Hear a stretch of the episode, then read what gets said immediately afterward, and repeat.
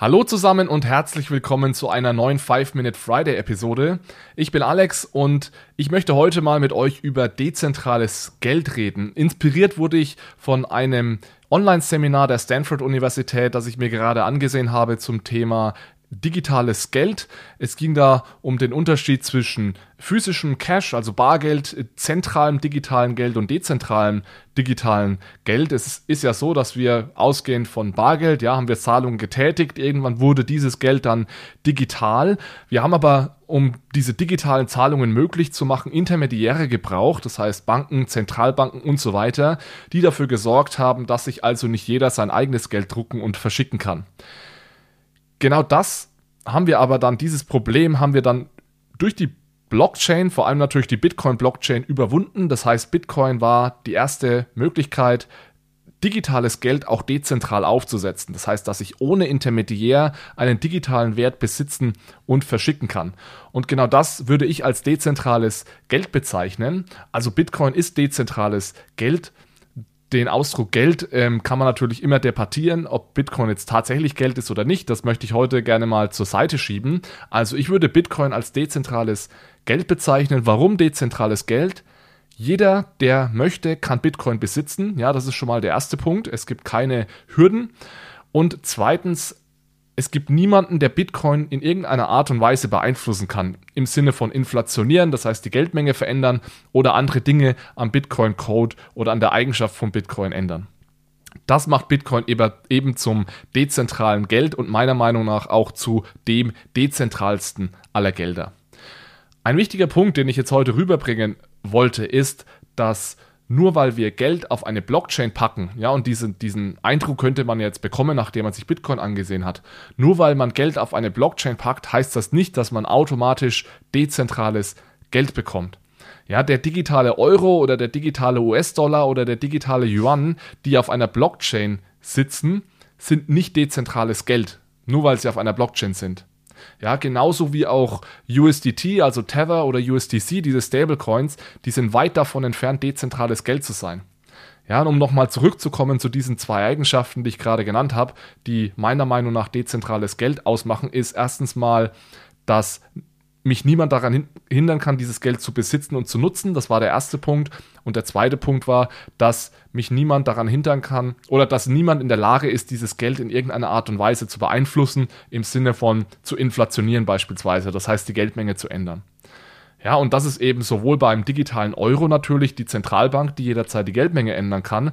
Und je nachdem, äh, über welchen digitalen Euro oder US-Dollar man dann genau spricht, kann vermutlich auch die Zentralbank oder andere Institutionen den Zugang dazu äh, beschränken.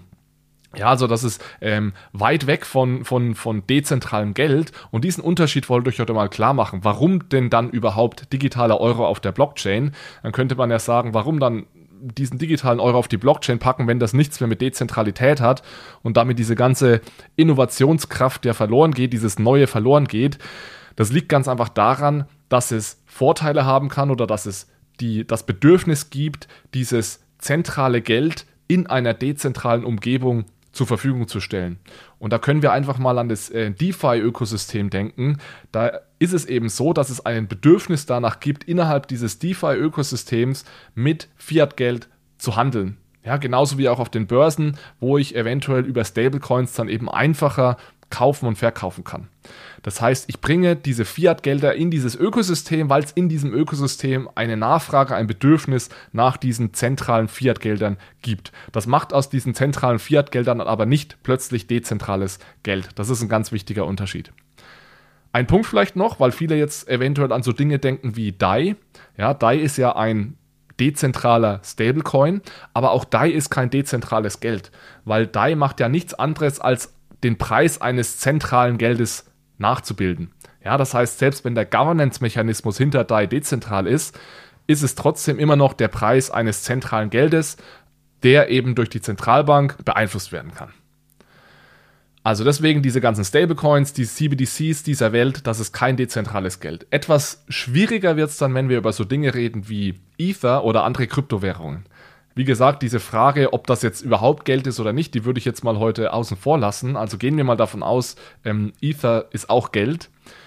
Dann habe ich schon gesagt, Bitcoin ist definitiv das dezentralste Geld und in diesem Fall eben auch dezentraler als Ether, denn Bitcoin macht sicherlich überhaupt keine Kompromisse, wenn es um Dezentralität geht. Das ist, stimmt bei Ether nicht ganz. Aber es ist ja auch so, und da werden mir die meisten vermutlich recht geben, dass Ether trotzdem noch dezentraler ist als der Euro. Also es ist sicherlich zentraler als der Bitcoin, aber dezentraler als der Euro. Und deswegen bin ich der Meinung, dass eben diese Dezentralität generell, dieser Begriff, das ist kein Schwarz oder Weiß oder 0, 0 und 1, sondern Dezentralität ist ein Spektrum. Und deswegen würde ich auch sagen, dass man dieses Spektrum einmal aufspannen muss und dann hat man auf der einen Seite den Euro, der also komplett zentral ist und auf der anderen Seite Bitcoin, was komplett dezentral ist und zwischendrin habe ich ganz viele Dinge, unter anderem Ether, unter anderem äh, andere Stablecoins. Ja, so Dinge wie XRP, ja, oder Ripple, die sind extrem nah am Euro natürlich, die sind extrem zentral. Sowas wie Ether ist dann sicherlich äh, noch ein Stückchen näher an Bitcoin, weil es ja doch ein Stück dezentraler ist. Natürlich kann man sich auch die Frage stellen, wo das langfristig hingeht. Also es mögen mir viele recht geben, dass heute Ether tatsächlich noch einigermaßen dezentral ist, aber viele kommen dann natürlich mit dem Argument, dass es langfristig äh, Ether sich auch zu etwas 100% Zentralem entwickeln wird. Ich kann natürlich nicht in die Zukunft schauen, ich glaube das nicht. Es kann aber natürlich durchaus sein, dass es bei Ether zu einem höheren Zentralisierungsgrad kommt als heute, was bei Bitcoin wiederum extrem unwahrscheinlich ist. Ja, aber auch bei Bitcoin muss man fairerweise sagen, ist es irgendwie nicht bei Design, dass Bitcoin immer, immer dezentraler wird oder so dezentral wie möglich bleibt. Ja, auch bei Bitcoin kann man sich Szenarien vorstellen, die zu mehr Zentrali Zentralisierung führen. Ja, ich denke da nur mal an Dinge wie Mining Pools zum Beispiel. Oder Regulierung und so weiter. Ja, also diese Dezentralität kommt nicht bei Design und das geht auch wahrscheinlich gar nicht. Dafür muss man, muss man etwas tun. Bitcoin und die Bitcoin-Community tut, tut alles dafür, was möglich ist, um Bitcoin möglichst dezentral zu halten. Und deswegen ist nochmal, und das möchte ich abschließend sagen, Bitcoin das dezentralste Geld der Welt. Diese ganzen Stablecoins und der digitale Euro ist kein bisschen dezentral, auch nicht, wenn wir sie auf eine Blockchain packen. Und Ether und andere Kryptowährungen, die sind irgendwo dazwischen. So viel zum Thema dezentrales Geld. Jetzt wünsche ich euch ein schönes Wochenende. Bis zum nächsten Mal. Macht's gut. Ciao, ciao.